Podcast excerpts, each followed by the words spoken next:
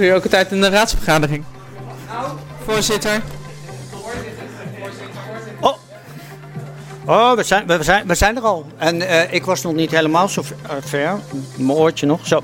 Dit is Zaterdag Live, de talkshow van RTV Discus, aflevering 17 van de vijfde jaargang.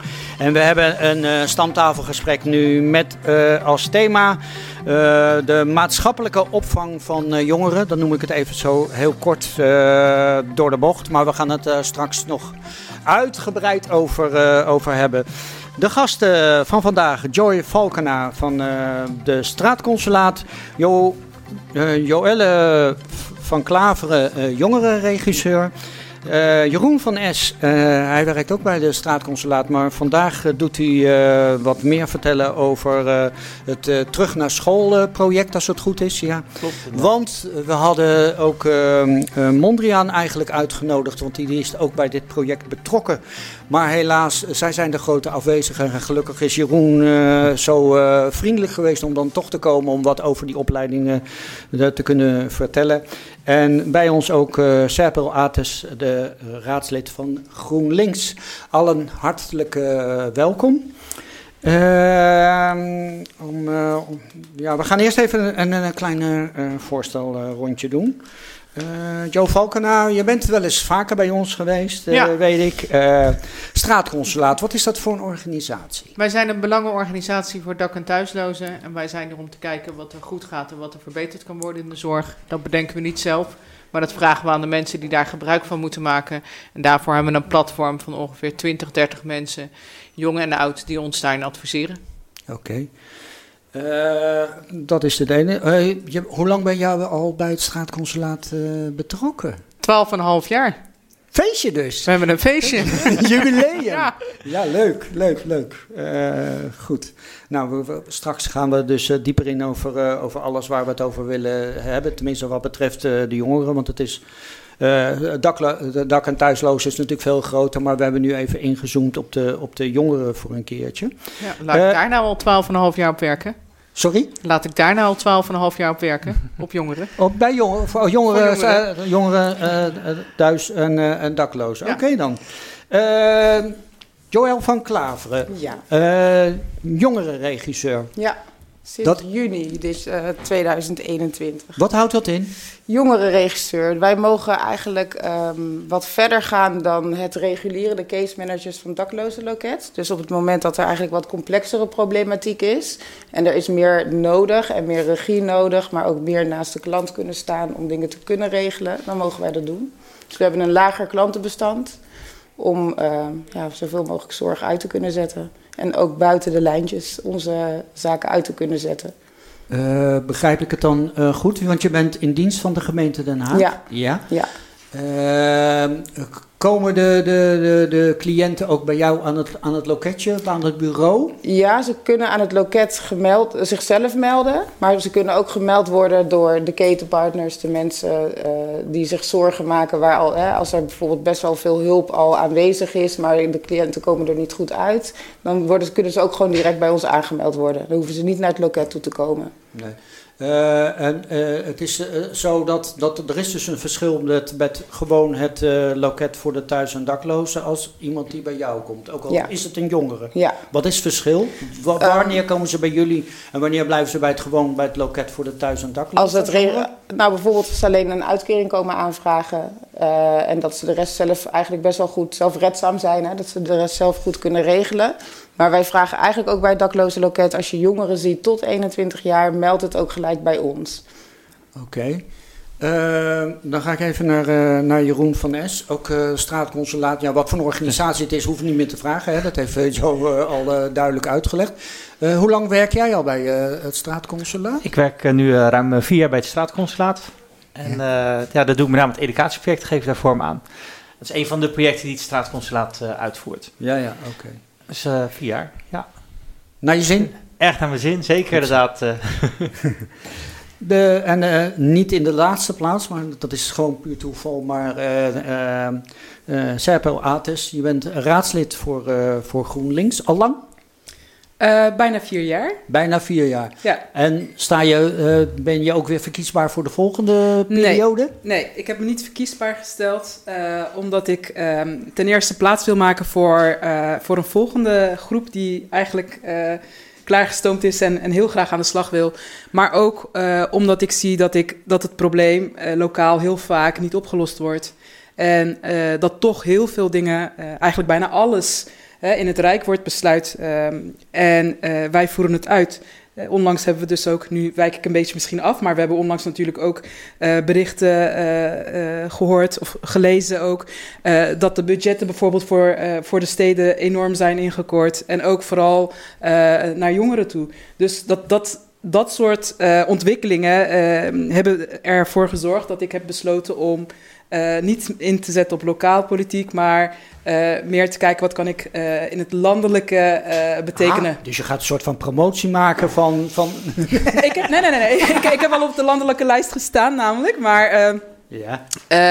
je kan je eigenlijk, ik ben mijn hele leven lang eigenlijk activist geweest. Dus je kan je eigenlijk op heel veel verschillende fronten inzetten voor mensen die het moeilijk hebben en mensen die het nodig hebben. Ja. en dat hoeft niet per se in, een raad, in een raad te zijn. Nee, nee, oké. Okay. Ja. Uh, nou, ik heb begrepen dat, uh, want dat zei ik net, hè, we zoomen een beetje in op de jongeren. Uh, de gemeente Den Haag uh, is een project gestart en daar gaan we het een beetje over hebben. Dat ze willen dat jongeren, een, als ze thuis, thuis en dakloos worden, dat ze snel geholpen worden, dat ze ook weer een opleiding krijgen en niet al te lang op straat blijven lopen. Uh, daar is een hele nota van gemaakt. Zijn jullie daarbij betrokken geweest, Joy, uh, als ik, ik, ben even, ik ben even aan het zoeken welke nota je het hebt. We hebben een actieplan gehad. En in dat actieplan, dat actieplan is echt samen met de jongeren gemaakt. En uh, dat, is, dat actieplan is afgelopen twee jaar uitgevoerd. Daar ja. gaan we nu nog een stuk mee verder. Daar staat ook het stukje onderwijs in. En een van de dingen die ze geadviseerd hebben, is zijn bijvoorbeeld de jongere regisseurs die nu aan de slag zijn. En alles wat er in dat actieplan staat, is bedacht door de jongeren. En opgeschreven en daarna pas goedgekeurd door de raad. Oké, dus het komt van jullie uit, het komt niet vanuit de gemeente. Nee, nee. En dat maakt dit daar ben ik echt van overtuigd, dat heeft dit plan succesvol gemaakt. Alle plannen die zijn bedacht, zijn bedacht door de jongeren. Oké. En wat houdt het dan in, dat plan? Vertel eens, wat, wat gebeurt er nou? Wat is er nu anders uh, in dit plan ten opzichte van voordat dat uitgerold werd? Nou, wat er in dit plan staat is er bijvoorbeeld, er is overal 24 uur opvang. Alle jongerenopvang was voorheen, moesten ze overdag naar buiten en mochten ze s'avonds weer naar binnen. Dat is nu allemaal 24 uur opvang. Dat betekent dat je dus 24 uur toegang hebt tot de plek waar je ook slaapt. Nou, dat klinkt heel logisch, maar dat was het dus niet. En dan kan je dus, de trajectbegeleiders, de PB'ers, zitten ook in die voorziening, als je dat wil. Daarnaast, voor iedereen is het mogelijk om een briefadres te krijgen. Voorheen was het veel ingewikkelder om een briefadres te krijgen en duurde best wel lang. En liepen jongeren soms wel zonder adres. Uh, een groot succes, wat ik net al zei, zijn de jongere regisseurs. De jongeren zeiden vaak, nou, dan heb ik, uh, uh, ik geloof wel zeven begeleiders omheen. En dan heb ik eigenlijk geen idee wie nou wat doet. En de regie moet bij één persoon. Eén persoon moet al die mensen aansturen. Nou, toen zijn we hebben we een bijeenkomst gepland en daar zijn mensen naartoe gekomen, er zijn hulpverleners naartoe gekomen, er zijn organisaties naartoe gekomen, er zijn jongere regisseurs uitgekomen. Uh, we zijn veel meer gaan investeren op het netwerk. Dus iedereen zou uh, een vast persoon vanuit het netwerk naast zich moeten hebben. Dat is dus iemand die bij je blijft. Uh, dat, dit, het, het, aanvullen van het inkomen op het moment. Het inkomen van iemand onder de 21 is heel laag. Dus daar kan je nooit een, woning van huren. Nou ja, op het moment dat je dan een woning huurt, wordt het inkomen aangevuld. Waardoor je dus wel die kamer of die woning kan accepteren. Er is een, um, een woonnota gekomen waarin staat dat we veel meer zelfstandige woonplekken voor jongeren gaan creëren. Nou ja, zo heb ik zelf nog een paar wensen die er niet op staan. Maar er is dus echt al heel veel gebeurd. En ik hoop als we echt het resultaat van dit actieplan willen zien, dan moeten we nu niet stoppen. Dan moeten we door. Dan moeten we door met de stappen die we nu gezet hebben.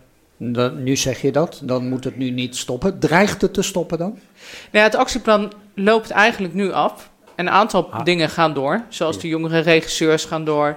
Het brievenadres loopt door. eh, de 24-uursopvang, dat staat nog wel eh, gepland dat ook dat doorgaat. Alleen, we hebben nu een hele nauwe samenwerking met die keten... waardoor je heel snel stappen kan maken. En in, we hadden een aparte actieplanmanager die daarop zat. En ik hoop gewoon dat er zo'n actieplanmanager blijft. En dat we zeggen, wat we nu hebben opgebouwd, dat laten we niet los. Daar gaan we mee verder. Eh, je bent dus eh, de- zo'n jongere regisseur. Merk je ook dat er verschil is bij de, bij de jongeren Ja. nu dat jullie die regie voeren? Dat, dat jullie eh, inderdaad eh, voor zo'n eh, cliënt dingen regelen, het, het overzicht houden? Ja, je, ook de signalen hè, van hoe lang dingen kunnen duren. Ehm, wat ik heel fijn vind, is dat wij samenwerking hebben met de sociale dienst. Dus ik werk zelf voor OCW. Dus wij kijken eigenlijk, wij analyseren op elk leefgebied van hoe zelfredzaam is iemand, wat, wat heeft hij nodig om stappen te kunnen maken. Maar ook het financiële stuk en de dagbesteding is daarin heel belangrijk. Dus inderdaad, op het moment dat er een kamer vrijkomt of een huis vrijkomt, dat je gelijk ehm, kan investeren op extra eh, inkomsten, zodat het mogelijk gemaakt kan worden. En dat gaat heel snel. We kunnen uitkeringen direct verstrekken, we kunnen ehm, fondsen direct aanschrijven om gewoon zo snel mogelijk eh, iemand van die straat te krijgen als er een huis beschikbaar is. Want dat is nog steeds dat- een heel dan- dan- belangrijk punt. Maar daar noem je dus wel zoiets als er dus een kamer of een huis vrijkomt. Ja, En ja, je hoort overal in het landelijke Ja. nieuws dat, dat, dat het gewoon bijna... probleem. Ja, inderdaad. Dat lijkt me dus ook. Dan, dan maakt het dus ook wel extra lastig, denk ik, om, om eh, zo'n jongere eh, thuis en eh, dakloos, als die dus op straat leeft, Ja. om, om inderdaad in dat plan te, te trekken. ja. Om een dak boven zijn hoofd te krijgen, dat dat extra moeilijk is. Ik moet even een eh, zijstapje maken over straat gesproken. Normaal gesproken hebben wij eigenlijk altijd eh, praat met de straat. Dan gaan we de straat op om, om mensen te vragen over eh stamtafelgesprek, hoe zij daar tegenaan kijken en wat ze daarvan vinden. Maar door corona is dat even voor deze week helaas niet gelukt. He- volgende keer doen we het weer wel. Sorry, maar voor jullie hier aan tafel. Dus we weten niet precies wat de mensen op straat ervan eh, van vinden. Jammer. Ja, jammer, ja. Heel jammer. Ik vind het ook heel jammer. Maar ja, je kan geen ijzer met handen breken, Nee. zullen we maar zeggen. Ehm, ja, eh, als het allemaal zo goed gaat, waar- waarom zou dan dat plan eh, straks, eh, Joy, waarom zou dat dan eh, eh, gestopt moeten gaan worden, denk jij? Nee, nee, kijk, uiteindelijk kostte dat, er was daar vanuit het Rijk extra geld beschikbaar om dit plan uit te voeren. En dat extra geld is nu niet beschikbaar. Zo simpel is het. Dus, dat- dus het ligt eigenlijk bij het Rijk. Nou ja, kijk, ik zou zeggen, we hebben nu weer een nieuwe eh, staatssecretaris op dit onderwerp. Die minis- de Blokhuis gaat vervangen. Ja. Ik zou zeggen, we gaan gewoon dat actieplan voor de komende twee jaar opnieuw inzetten. Want Ja. ook landelijk praten we mee in dit actieplan. En we gaan gewoon door. Want je ziet het verschil nog niet op straat. Je ziet, de, er, er- er er zijn nog niet genoeg woningen gerealiseerd Ja. of genoeg regels afgeschaft om die uitstroom te realiseren. Dus we hebben nog steeds een tekort aan plekken in eh, noodopvang. Dus in de, op het moment dat er een meisje van 18, 19 jaar nu dakloos wordt, is het leuren om een plekje te vinden voor iemand. Nou ja, dat, dat moet gewoon niet de bedoeling zijn. Maar soms zitten jongeren nog steeds 8, 9 maanden in die opvang, omdat die uitstroom niet op gang komt. Ja. Dus, eh, en nou ja, ik denk als we nou gewoon gelijk morgen die kostendelersnorm afschaffen en we gaan stimuleren om een woning te delen, sterker nog, we gaan belonen om een woning te delen, dan kan je in plaats van één iemand in een wo- driekamerwoning zetten, kan je misschien wel twee of drie mensen in een driekamerwoning zetten. Ja. En misschien zijn er wel mensen die het heel goed met elkaar kunnen vinden en dat nog wel leuk vinden. En uiteindelijk is dat ook goedkoper.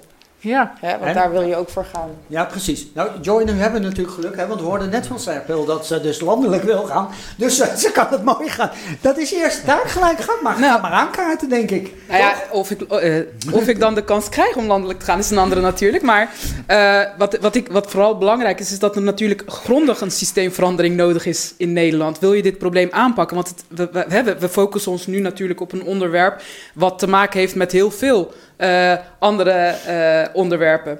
Eh, zoals het vermarkting van, van, van, de, van, de, van, de, woning, van de volkshuisvesting. Ehm, eh, en niet alleen dat, maar ook de zorg wat dat achteruit gaat. Dat raakt meteen jongeren die in een kwetsbare positie zitten. Dus je zou eigenlijk op heel veel fronten moeten gaan kijken. Hoe zou dat anders moeten? Nou, dat, da- daarover kan je in gesprek gaan. Maar als je ziet dat dit een, een beleid is, en, om open te zeggen, een VVD-beleid wat al twaalf jaar lang duurt, dan zou, ik dan zou je moeten zeggen van nou, daar, moet, daar komt alleen verandering als, als daar een verandering in komt. Dus de, ik denk dat dat met een bepaald systeemverandering. Uh, dat het een systeemverandering moet zijn.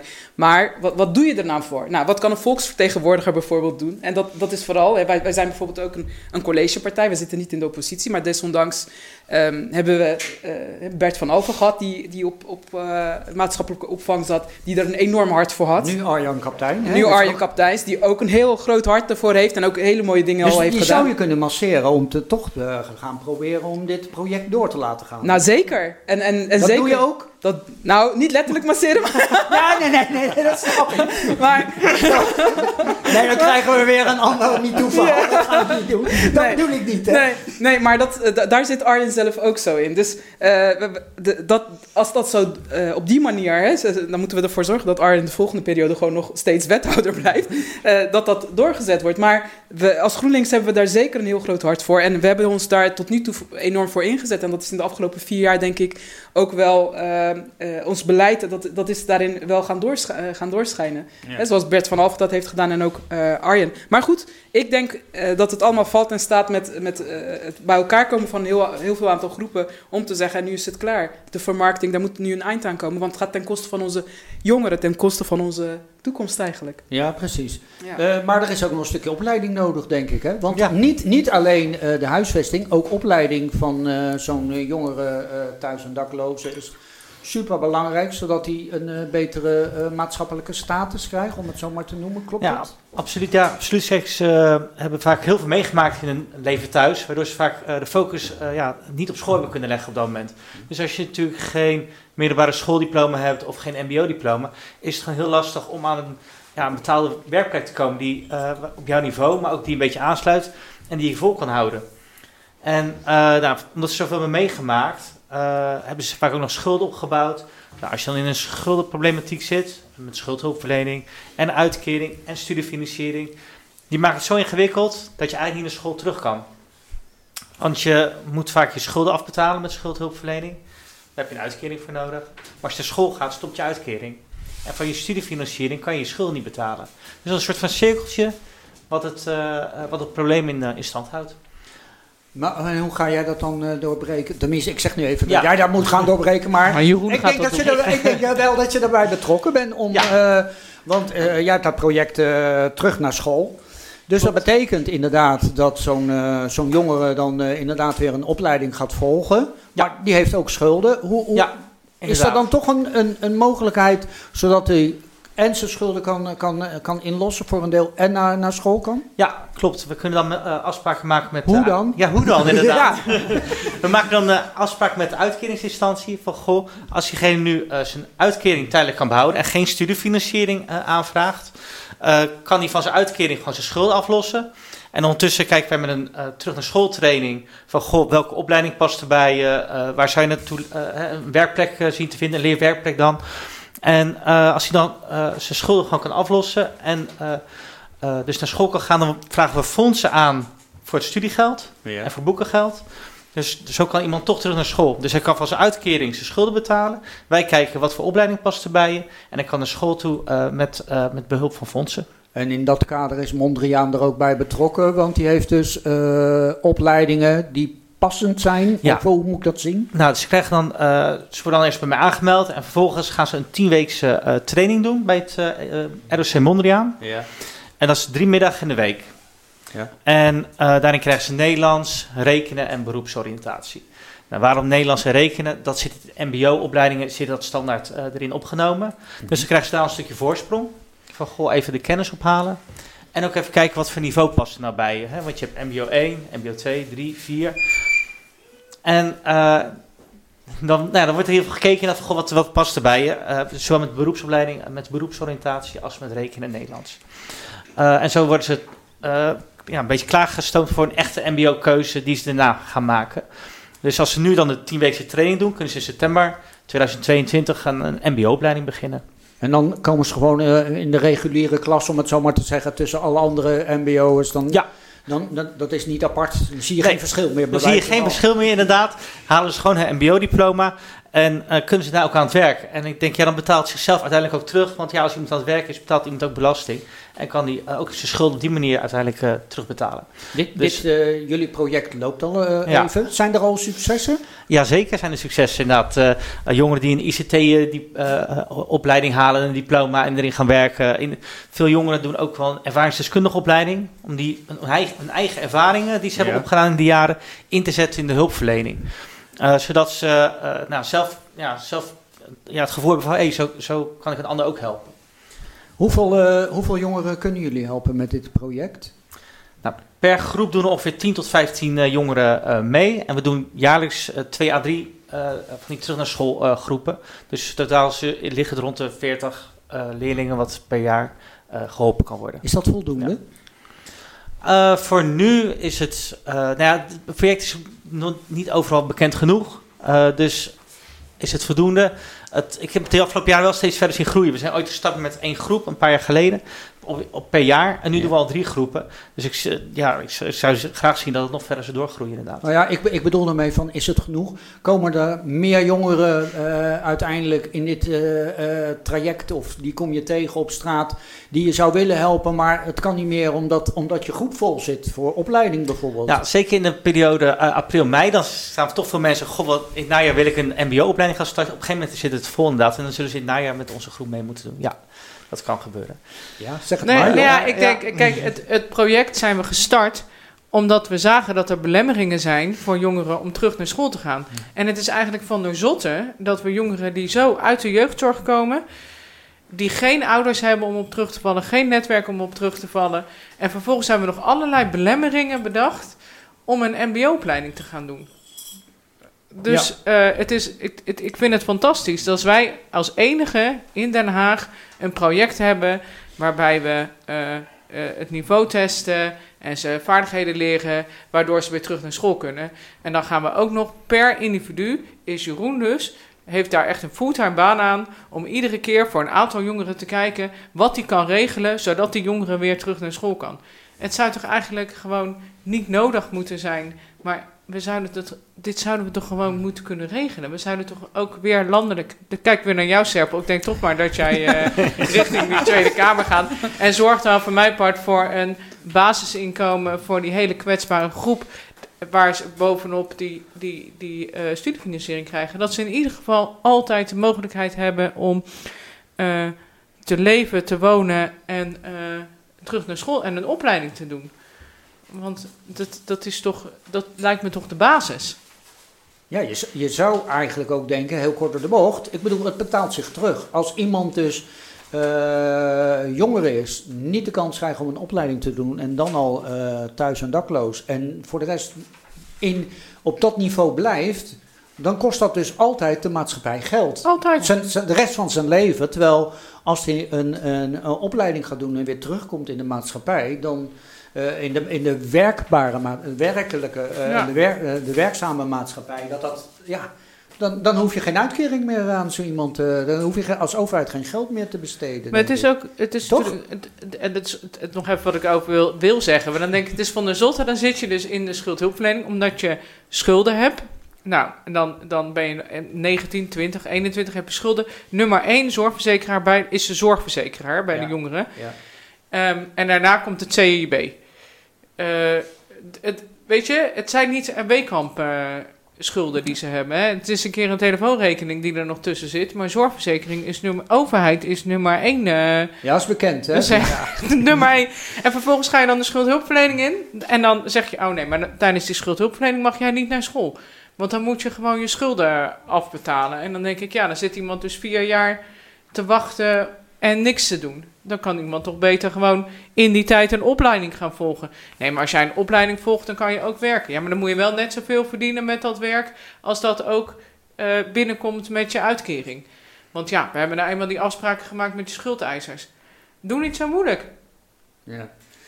We gaan eens even uh, een beetje inzoomen op, het, uh, op dat hele traject. Tenminste, dat ga ik eens uh, proberen. een jongen komt dus op straat door allerlei omstandigheden. Hoe, hoe gaat dat dan? benaderen jullie zo'n persoon dat je hem tegenkomt? komt hij zelf naar jullie toe? Hoe, hoe, moet, hoe moet ik me dat Voor voorstellen? school eh, specifiek? Nou, of is, eh, voor het algemeenheid? hele eh, traject, hè? Hij, het hele eh, traject. de- ja, nou, ik bedoel... dus iemand, je- wordt, iemand raakt dakloos, jongen raakt dakloos en dan? Ja. Zo weet je. Nou, ja, Dan eh, gaat zo'n jongen kan zich melden bij het daklozenloket. Eh, als eerste die wordt er of via ons naartoe verwezen, of die wordt van vrienden of familie. En die gaat naar het daklozenloket. En het daklozenloket kijkt van, hey, is iemand eh, echt dakloos? Eh, niet zelfredzaam? Kan hij niet meer bij zijn familie of vrienden terecht? En eh, is er plek in de opvang? Nou, en dan plaatst het daklozenloket iemand in de opvang. Daar is met name Joëlle inderdaad eh, eh, bij Nou, dat is echt het dakloze loket. Dat Ja, is de inderdaad. Ja, reguliere manier van hoe, hoe de aanmelding gaat. Ja, ja, maar dat is, dat is wel het prille begin natuurlijk. Ja. Hè? Ik- Ja. dat, dat is de start. Ja, ik dat is bedoel, de start. iemand die net eh, dakloos geworden is, komt niet gelijk bij jou terecht, Nee. neem ik aan. Nou, dat kan. Het kan. Kan wel? Ja, zeker. In het meest en ook- gunstige geval komt hij direct Ja, bij Joelle ja. terecht en wordt hij direct Ja. opgepakt. Ja. Inderdaad. Maar wij, wij toetsen wel, want je, je kan, als wij ook te vol raken, kan je eigenlijk niet geven wat je nu kan geven. We hebben nu heel veel ruimte om, om echt dingen aan te kunnen pakken en door te kunnen pakken en veel contact te hebben. Dus dat is een ding. Van eigenlijk zou je liever iedereen, alle jongeren bij ons in het team willen hebben, zodat je gewoon al die aandacht kan geven. We krijgen waarom, wel, kan het, waarom kan het niet? omdat het weinig mensen nog ervoor hebben. Oh, Dat zal waarschijnlijk ook een gelddingetje zijn. Dat is ook een goede om mee te nemen. Meer jongere regisseurs. Ja. Nou ja, eigenlijk zou je dat wel willen, want het is de start van hun volwassen worden. Dus eigenlijk wil je dat die basis zo goed mogelijk gelegd wordt, zodat je uiteindelijk scheelt dat ook weer geld later. Want hoe, zelf, hoe sneller je iemand zelfredzaam maakt, hoe sneller die zichzelf kan eh, bedruipen. Maar goed, de, Dus dan- jammer, we hebben een iets ongunstig geval. Komt niet direct bij jou terecht. Ja. En Nee. eh, eh, Jeroen, dus eerst de, de, de gewone die- daklozen. Precies, en ja. diegene komt in de opvang terecht. Nou, dan kan diegene daar slapen, krijgt er eten, kan douchen. Ehm, misschien nog wat dagbesteding. Ja, daar zal hij daar dan op zoek gaan van, goh, wat, wat, wat, wat wil je eh, dan? En heeft dan ook gesprekken met zijn hulpverlener. Eh, en dan moet kijken, goh, wat eh, kunnen een aantal problemen opgelost worden? Ehm, en wij gaan ook langs in de opvang vanuit het straatconsulaat. En we spreken ook de jongeren. Dus het kan zijn dat we dan in zo'n gesprek inderdaad EDK-project onder de aandacht brengen. Van joh, heb je zin om terug naar school te gaan? Waar loop je tegenaan? Weet je al wat je zou willen worden later?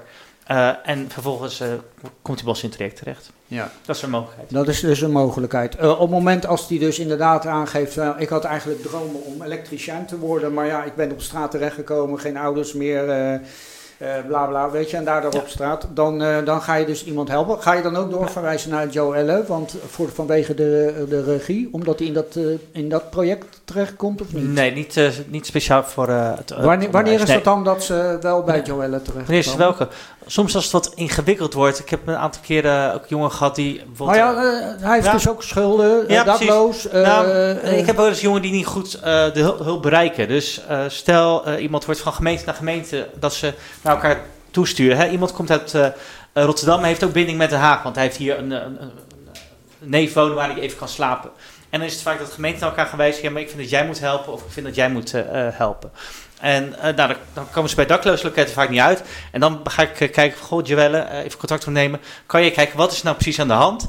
En waar kan die jongen nou het beste terecht voor hulp?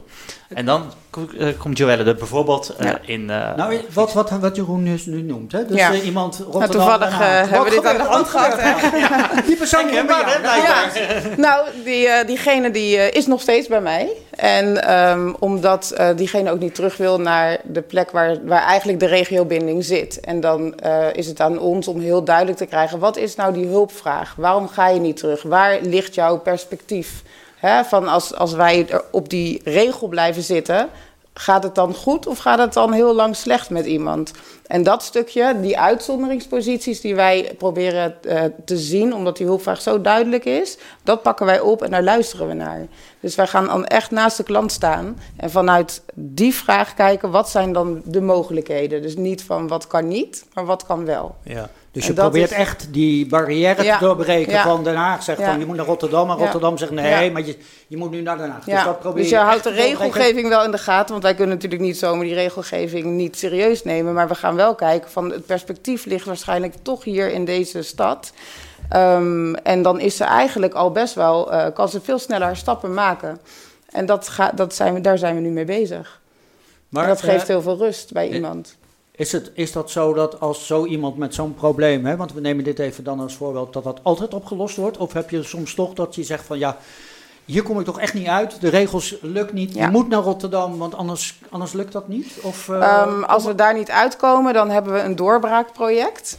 Dus dan mogen wij een plan schrijven waarin we ook het rendement moeten aangeven. Wat het scheelt voor een gemeente als we toch starten hier. Dus als we voor een uitzondering gaan. ja, ja. En dan wordt het besproken aan een analysetafel. En in de meeste gevallen, als je het heel goed hebt kunnen onderbouwen, dan kan je een uitzondering maken.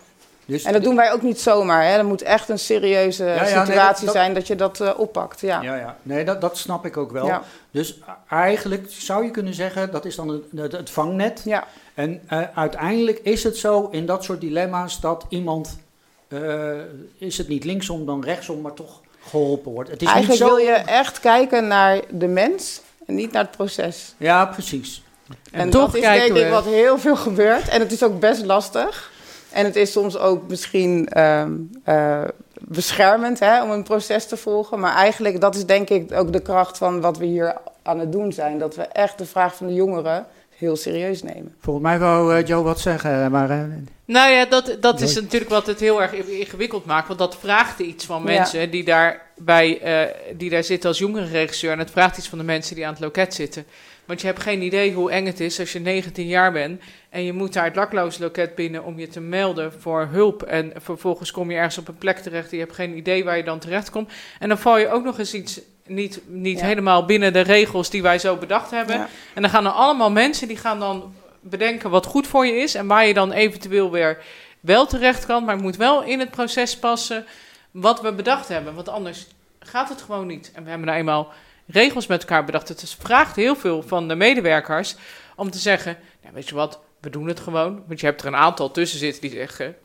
en Ik noem geen namen. Maar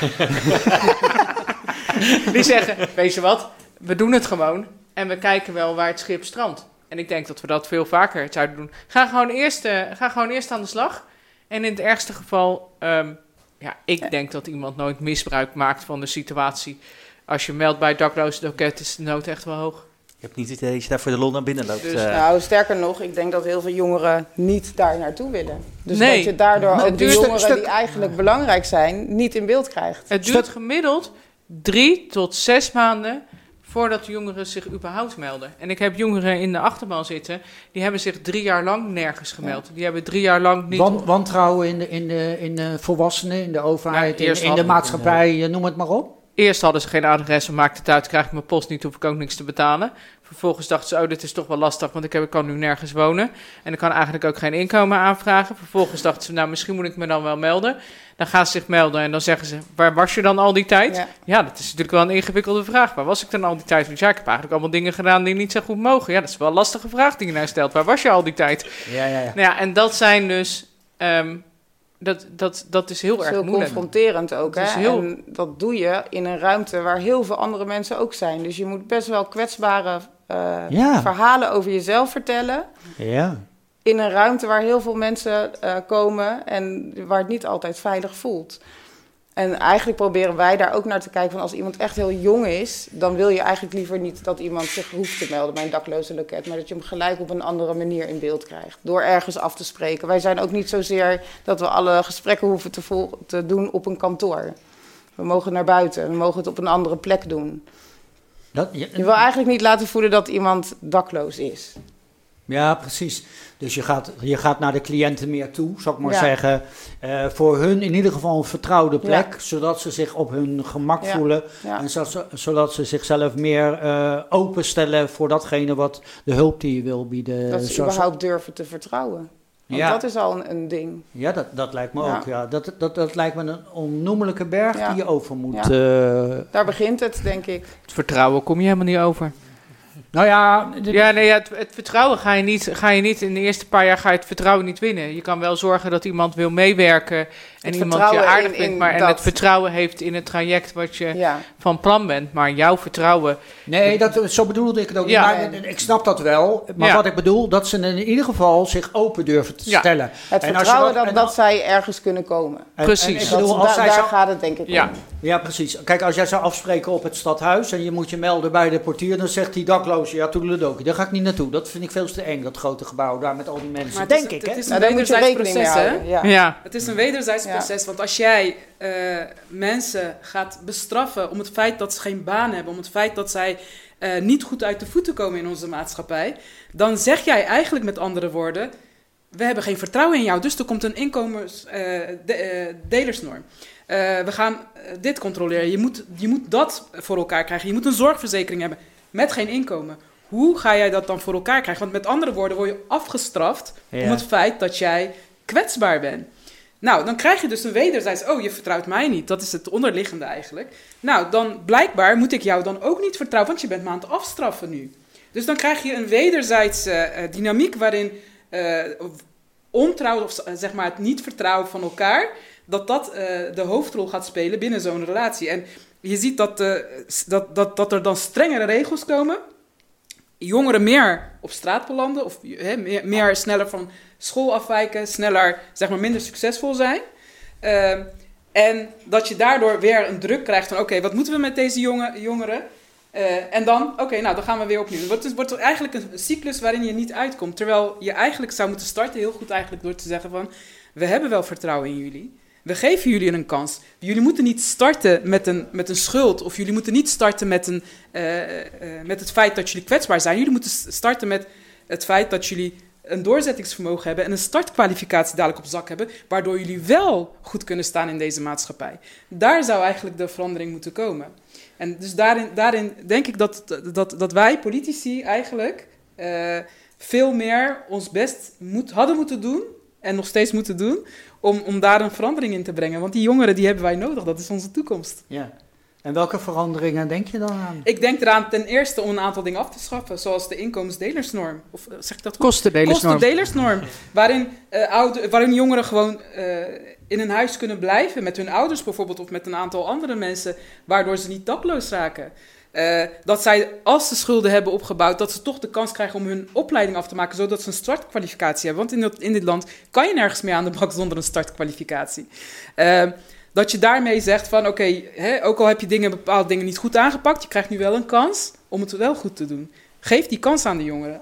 Ja. Daar zou je mee moeten starten. Kijk. En daar ga je hard voor maken? Voor de, de tijd dat, die je dat, nog hebt? Dat heb ik mijn hele leven lang heb ik me hard gemaakt tegen onrecht. Dus dat, dat is het gelukt? Is het, vind je? Ik denk dat ieder geluid uh, wel iets met zich meebrengt. Al is het nog niet, je hebt je doel nog niet bereikt. Hè? We hebben vaker ook met, uh, met jou overlegd. En uh, daarin is mijn insteek ook. Ik vind het gewoon belachelijk dat in een land als Nederland... dat er mensen op, op straat belanden. Dat ze dakloos raken. En natuurlijk, uh, eenmaal dakloos, dakloos, geraakt, moeten we er met z'n allen wat aan doen. Maar we, moeten, we zouden meer moeten gaan richten op preventie, zodat mensen niet hun, uh, niet hun uh, huis kwijtraken. Nou ja, dus, en als jij nou weer landelijk gaat, dan dat weet ik je nog gewoon, niet. Sherpel, dan ga jij gewoon zeggen dat we gewoon die, die, die jeugdzorg of die jeugdwet door laten lopen tot en met 21 nou, jaar. bijvoorbeeld. Want het is Want, zo ingewikkeld om, om 18 min, van 18 min naar 18 plus en je hebt geen ondersteunend netwerk. Ja. Dan je uh, ben je heel lang bezig om, om dat gewoon goed te ja. krijgen. Ja. Die 18, overgang is heel groot. Die acht, ja, precies. Die 18 is een uh, heel groot uh, punt. En ja, dat is een groot punt al jaren. Ja, ja, en het is nog steeds niet opgelost. En we zijn wel bijvoorbeeld gesprek aan het aangaan met jeugdzorg. Van hoe kunnen zij eerder ook ons inschakelen op het moment dat je eigenlijk al het idee van iemand wordt 18, maar die wil niet meer door de jeugdzorg verder begeleid worden wat ga je dan doen? Als je dat vermoeden bijvoorbeeld al hebt bij iemand die 16, net 17 is, zet dan gelijk die hulpvraag ook naar ons uh, uit, zodat je het gelijk door kan pakken. Ja. We gaan eens even horen wat, uh, wat onze columnist uh, over dit onderwerp te vertellen heeft. Dus, Column van de week. En de, de column wordt deze week gelezen door Ingrid Jimrij. Wanneer je op de site van de gemeente googelt op dakloze jongeren, kom je, kom je vooral terecht op de Grote Mensen site. Met op één pagina het dakloze loket en een illustere link. Een, een toekomst begint met een huis. Werken aan toekomstperspectief voor mensen zonder dak boven het hoofd. Dakloze jongeren, het zijn net mensen. Een jaar geleden, op 3 april 2021, mocht ik al een column verzorgen met dit onderwerp. En ging het voornamelijk over het gegoochel met cijfers. Mocht u echt geïnteresseerd zijn, lees het nog eens terug, zou ik zeggen. Nou, dan zijn we klaar, hoor ik u denken. Over tot de borrel. Eentje dan. Een opmerking bedoel ik. Voor drank is het veel te vroeg. Ehm, ik stelde, meestal wanneer er met cijfers gerommeld wordt, is er iets wat de politiek niet wil weten. En dat, lieve luisteraars, dat is het haakje van vandaag. Een toekomst begint met een thuis. We streven ernaar dat alle Haagse inwoners een dak boven hun hoofd hebben. Primair een eigen huis, in het eigen netwerk en in nood in de maatschappelijke opvang, zegt wethouder Kapteins. Ik heb het actieplan Dak- en Thuisloze Jongeren gelezen. Dat actieplan is bedoeld om jongeren onder dak te krijgen. Een plan van toen nog wethouder Bert van Alfen. De titel roept iets anders op dan er is bedoeld. Het plan beoogt niet om meer dak- en thuisloze jongeren te krijgen. Anders was het een plan van wethouder Balster geweest. Hij is immers van grootschalige sloop in Den Haag Zuidwest en het faciliteren van projectontwikkelaars. Het actieplan wordt gemonitord, want Den Haag doet mee met de landelijke pilot ter verbetering van de woonsituatie van dak- en thuisloze jongeren. Ik kou hem even na. Het verbeteren van de woonsituatie. Ondertussen gaat de gemeente de ambities concreet maken met negen actiepunten. En ik begin met actiepunt 1. Een briefadres voor alle dak- en thuisloze jongeren. Vroeger was het tenminste alleen nog maar gelul waar je niet in kon wonen. Of beeldend, een kartonnen doos. Deze dozen worden tegenwoordig allemaal gebruikt om uw en mijn digitaal gekochte onzin in te verpakken. Vanwege verdere bezuinigingen op de jeugdzorg is er inmiddels niet eens meer een doos, maar slechts een briefadres overgebleven. Ik citeer.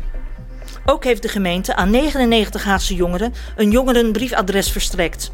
En daarnaast zijn aan 70 zelf, uh, zelfredzame 27-plussers een briefadres verstrekt. Hiermee liep de gemeente Den Haag vooruit op de wijzigingen in de wet basisregistratie personen. Een paar opmerkingen. In Den Haag gaat het officieel over 400 jongeren. Sociaal Werk Nederland schreef al op 21 augustus 2017 over het feit dat gemeenten briefadressen kunnen verstrekken aan zwerfjongeren. Maar volgens datzelfde bericht van SWN blijft in sommige gemeenten het toekennen van een briefadres een heikel punt. Vanwege de botsing tussen strikte handhaving van de wet en een flexibelere interpretatie omwille van betere ondersteuning van bijvoorbeeld zwerfjongeren. Goed hoor, dat de gemeente Den Haag tussen 2017 en 2021, dus vier jaar lang, hier strikt op heeft gehandhaafd. Moet ingewikkeld zijn geweest voor menig bestuurder. Burgemeester Krikke, die niet wilde handhaven rond de vreugdevuren in Scheveningen. Dat was voornamelijk het met volwassen kerels vreugde, uh, uh, stoken. sorry. Dat was voornamelijk het volwassen kerels storen bij fikkie stoken. Twee ex-wethouders die in onderzoek liggen bij het OM vanwege het bevoorrechten van volwassen ondernemers bij hun nachtelijke feestjes. En wethouder van Alphen die niet handhaaft bij de uitgaven van de Energieacademie. U weet nog wel, dat traject dat kwetsbare jongeren aan een stage en een baan zou helpen. Je moet je prioriteiten maar durven verdedigen. Gelukkig heeft de VNG een stappenplan opgesteld. Anders zou men in Den Haag nu nog niet weten hoe men met een jongere briefadres buiten de pot moet pissen. Gelukkig dat er wijze mensen zitten bij het straatconsulaat en het leger des Heils. Zij zijn het belang van een briefadres blijven benadrukken. Dat briefadres zorgt er namelijk voor dat jongeren niet administratief worden uitgeschreven, zodat zij een adres hebben en een ziektekostenverzekering af kunnen sluiten. 99 jongeren van de 400. En dan die 70 zelfredzame 27-plussers, die ook een briefadres kregen. Zelfredzaam. Ik ben blij voor iedere jongere die van de straat af wordt geholpen. Nadat hij door het systeem van, van vooral voor zichzelf zorgende volwassenen op die straat is beland. Zelfredzame 27-plussers. Wat is er gebeurd met al die 373 jongeren die blijkbaar niet zelfredzaam zijn? Die niet passen in de hokjes van de jeugdzorg. De jeugdzorg die door bezuiniging is uitgekleed. En waar we, vanwege aanbestedingen, niet onze beste mensen aan het werk hebben maar zijn opgezadeld met organisaties die kijken naar rendement in plaats van nood. De gemeente Den Haag stelt vooruit te lopen op een, op een wijziging in de wet basisregistratie. De publicatie van zo'n zin laat in één oogopslag zien hoe hopeloos men achterloopt. Een briefadres voor alle dak- en thuisloze jongeren. Allemaal. Als je al geen 400 inschrijvingen kunt realiseren, Ik stel voor dat zolang dat actiepunt briefadres niet is geregeld, de gemeente op de een of andere manier weg gaat kijken, een flexibelere interpretatie geeft van handhaven. Ik stel voor dat iedere dak- en thuisloze jongere die een huis kraakt, niet wordt vervolgd. Maar dat de gemeente voor deze kwetsbare doelgroep gaat staan. Een uitzondering maakt wanneer zij een huis claimen dat al meer dan een jaar leeg staat. Dat Den Haag waarlijk voorop gaat lopen. Om aan het andere Den Haag te laten weten dat er woningnood is. En uh, zoals gebruikelijk is uh, de column uh, weer op maandag na te lezen op onze website. Nou, dat is wel even pittig, dacht ik zo, kritiek naar de gemeente Den Haag.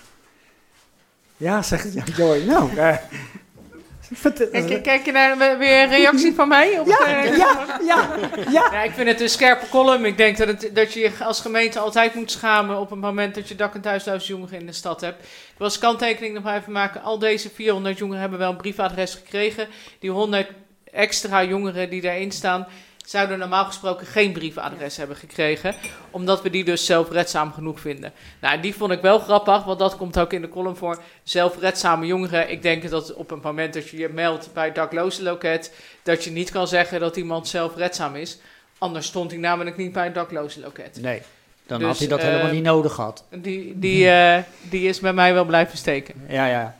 Nou, wat vind jij ervan? Uh, Ik, eh, ik- aardige ik- kritiek, denk ik toch? Of Zeker. aardig, maar wel pittig. Pittig, zeker. En, eh, eh, en ik, ik vind het eigenlijk ook goed dat, eh, dat er dit soort kritieke columns worden geschreven. Want dat houdt ons ook weer scherp. eh, over wat, er, hè, wat we wel goed doen en wat we niet goed doen. Dus eh, eigenlijk dank voor het kritiek. Ehm, en eh, wat, wat ik vind is inderdaad terecht. Er zijn nog, hè, ik, wat ik zelf net ook eh, eh, aangaf, is dat het eigenlijk ervoor te schamen is dat er mensen anno 2022 op straat leven in ons land, in onze stad. Dus ik, ik ben het met de kritiek eens dat we veel meer moeten inzetten. Maar tegelijkertijd eh, besef ik ook, weet ik ook, dat de middelen die er momenteel eh, zijn toegekend aan de gemeente, dat die gewoon niet heel groot zijn. En dat we eigenlijk binnen de mi- middelen die er zijn, dat we het meeste, dat we de grenzen echt aan het opzoeken zijn. Dat, in, dat daarin wij soms ook machteloos zijn in een stad, in een gemeente. Met andere woorden, geld is hier gewoon de, de, eh, eh, de grens, Weet ik de, de, de, de bepalende factor. Weet ik Nee. niet. Nee?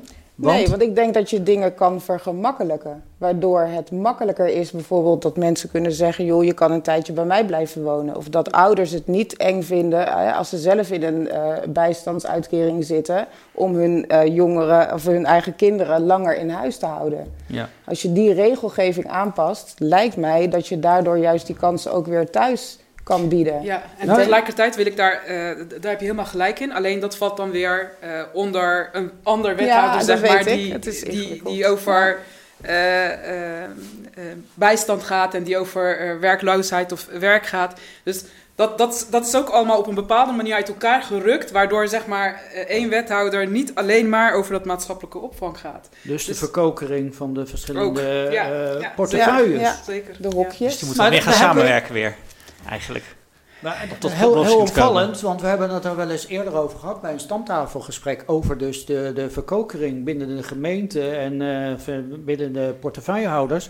En er is toen een aantal keer aangegeven, nee hoor, we hebben de, die bergen zijn eh, geslecht, eh, we hebben nu hele goede samenwerking. En nu komen jullie van, nee hoor, ik merk het eigenlijk niet. Nou, eh, ik vind is het steeds- fantastisch om te horen dat we zo'n goede samenwerking hebben. Ik ben er nog steeds voor dat we morgen gewoon gelijk... We hebben een nieuwe wet brie- briefadressen, dus we moeten straks sowieso gewoon iedereen inschrijven. Iedereen die geen adres heeft, kan zich straks gewoon melden bij de gemeente en die moeten we inschrijven. Dat is de nieuwe wet briefadres.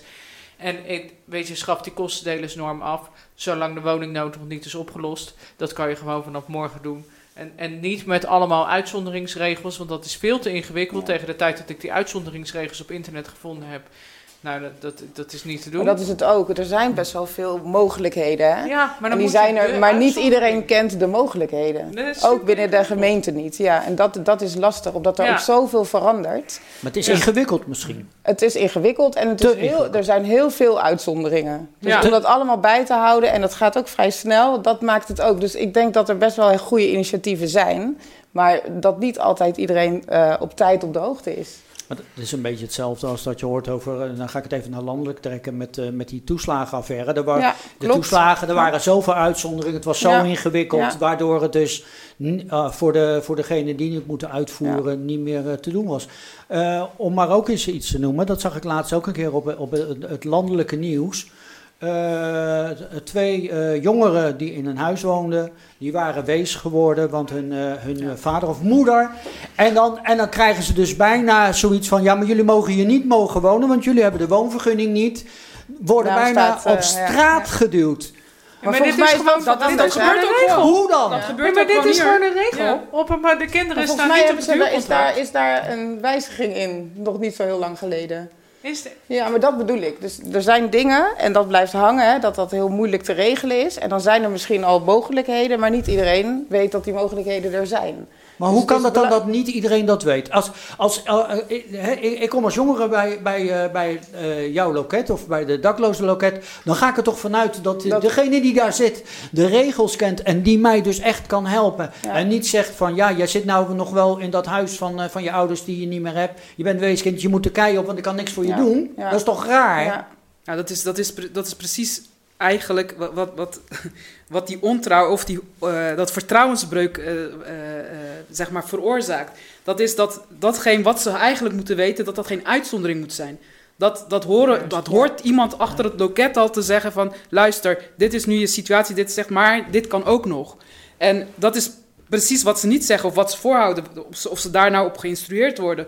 Of echt daadwerkelijk niet weten, is de vraag. Maar daar zou eigenlijk, dat zou geen uitzondering moeten zijn. Maar Iedereen simpel, ik denk dat ze, dat ze het gewoon simpelweg niet meer weten. kan. Nee. Want op het Ja, moment dat jij bij het onwil. dakloze loket zit, Ja. achter, de, res- achter, achter de balie en je werkt er net drie of zes maanden. Nou, dan kan ik me voorstellen dat je echt niet op de hoogte bent van Ja. al die regels die Ja. we iedere keer hebben en om de havenklap veranderen. Dat we, ik, ik ben de hele dag bezig om dat bij te houden en ik vind dat ik aardig up-to-date ben. En nu denk ik, oh, hoef je het huis niet meer uit op het moment dat je Er is, ouders er, er is, overlijden? er is Hebben iets we gewijzigd, een- maar ik Nee, weet maar ook dat niet precies nee, wat. maar dat ja, is onlangs, Onlangs is dat. onlangs. Dat was eerder niet Ja. zo Nee, namelijk. maar ja. zie je, dus het is heel moeilijk Ja. om alles bij te houden. Nou, ik, ik, zit nog, ik, ik zit nog bij dat stukje van... dat eh, had niet pas gewijzigd Nee, moeten precies, zijn. Dat maar- had al lang al zo moeten zijn. En Maar we hadden uiteindelijk moeten insteek altijd zijn... we willen voorkomen dat er mensen dakloos worden. Ja. Dus waarom hebben we een regel dat je huis uitgezet wordt... als je ouders overlijden? Nee, dat is een stomme regel. Die, ik snap niet waarom we die überhaupt hebben. En ik, ik bedoel niet, ik wil niet al die mensen die dus in het werkveld zitten disqualificeren Nee, door te zeggen. nee. Eh, En ik snap het wel, doordat het dus inderdaad, want dat gaven we al aan, het is zo ingewikkeld. Het wordt, er zijn zoveel het. regels en uitzonderingen wat jij Het is zei. zeker geen onwil. Nee, nee, nee, nee. en, er- nee, en, nee. en wat ik ook merk, het is ook mensen Maar die het is te eh, worden lastig. Het is door de hoeveelheid ehm, mensen die je moet helpen. Het is best wel, hè, de, een case manager heeft heel veel mensen eh, op zijn lijst staan. Die Ja. kan je niet allemaal goed bedienen. Dat is te veel, dat en dan kost moet, te veel en moet je ook tijd. nog lef hebben om überhaupt van die regels dan af te Ja, stappen. ja. Zonder dat je zelf misschien bang bent dat je met Ja. een straftof bestraft wordt. Omdat In je van de regel eh, Ja, ook. eh, niet goed hebt nageleefd. Ja. Dus dat, dat geeft, er- ja, het geeft, geeft ook nog wat... eh, Ja, soms moet je gewoon sorry zeggen daarna. Doet eh, Johnson ook, Ja, Boris Johnson, sorry, ja. Ik heb een borreltje genomen, sorry. Ja, ja, dan zeg ik gewoon, oh sorry, ja, ik wist het niet. Ja, wist het niet, ja. ja. Ja, nou ja, goed, misschien is dat eh, inderdaad wel iets. Maar eh, eh, ik, ik, ja, ik kijk naar de klok, het gaat heel hard. en ja, we kunnen natuurlijk in een uur niet alle problemen oplossen. Dat was ook niet de intentie, maar we willen in ieder geval een, een soort van aanzet geven. En ook aan Den Haag eens laten merken van wat gebeurt er nu eigenlijk allemaal voor dat soort initiatieven. En wat voor de jongeren, onder andere daklozen jongeren. Wat willen jullie als bijvoorbeeld straatconsulaat nog voor de toekomst? Om het te verbeteren. Wat moet er nog zijn? Investeren in betaalbare huisvesting. Er moet echt voldoende betaalbare huisvesting komen. We schrappen de kostendelersnorm af en we gaan de jeugdwet, je- jeugdwet verlengen tot minimaal 21 jaar. En jongeren mogen gewoon pas de jeugdzeg verlaten op het moment dat de basis op orde is. Eerder niet. Eerder niet. Wat vind jij, Jeroen? Iedereen moet naar school kunnen eh, om een startkwalificatie te kunnen behalen. Gewoon in heel, heel Nederland, niet alleen in Den Haag met dit projectje. Iedereen moet gewoon terug naar school kunnen. Jij, noemde net al, want ja, ze werkt natuurlijk bij de gemeente, het is een beetje lastig om tegen de politiek aan te nou, schoppen. Ja, ja, maar je had wel iets over die, uh, die 18-jarige, dat die dus ineens van de een op de andere dag na zijn verjaardag dus niet meer in de uh, jeugdhulp uh, past. En daardoor dus gewoon het risico lopen van hulp op straat belanden, toch? Nou, kijk, het, zijn, het is wel vaak de keus van de jongeren dat ze niet meer met jeugdzorg of in een jeugdwet terecht. Ja, dat gebeurt. Ja, ik, ik hou me er buiten. Oké. nou ja, het is soms, de keus is misschien een groot woord, want het, wat is een keus? Maar uh, je ziet soms dat er dan zoveel gebeurd is dat het, dat vertrouwen in ieder geval weg is. En dan is het heel fijn om te weten dat zij ons al kennen. Ja. Dat ze de gemeente al kennen, zodat ze die stap kunnen maken. Maar jij kan ze dan nog blijven helpen? een paar maanden duurt. Jij mag ze dan nog blijven helpen? Wij mogen ook 18, onder de 18 mogen wij, uh, mogen wij ook meewerken. Okay, ja, ja. oké.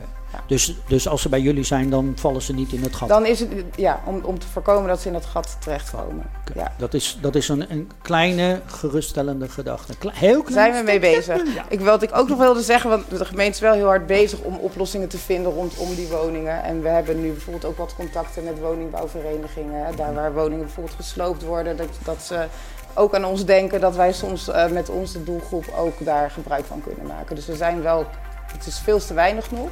Ja. Maar er gebeuren wel dingen. Ja. Nou, ik, uh, hè?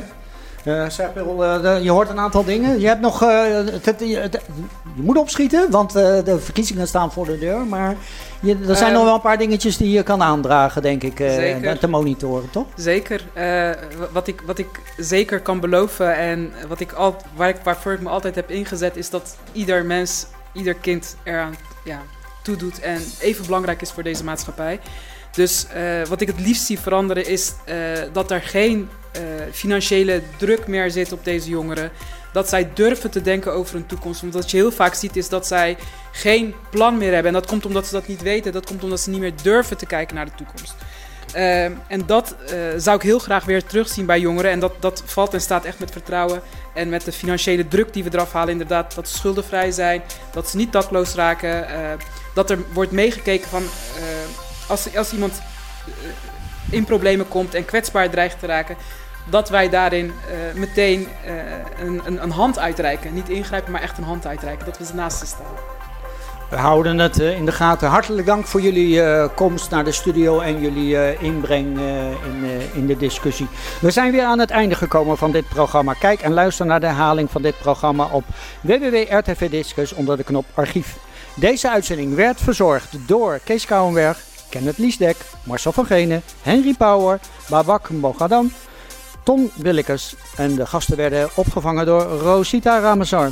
De column was van Ingrid Djemarij. De redactie was van Guillaume Schoonderbeek en Joop Schouten. Eindredactie Joop Schouten en de presentatie ondergetekende Ronald Fortgens. Volgende week zijn we er weer met een nieuwe aflevering met als onderwerp verbetering natuur en recreatie van Den Haag Zuid. Voor meer informatie kunt u kijken op onze website www.rtvdiscus.nl. En kijk ook woensdagavond om 7 uur naar het Journaal. Bedankt voor het kijken en graag tot volgende week.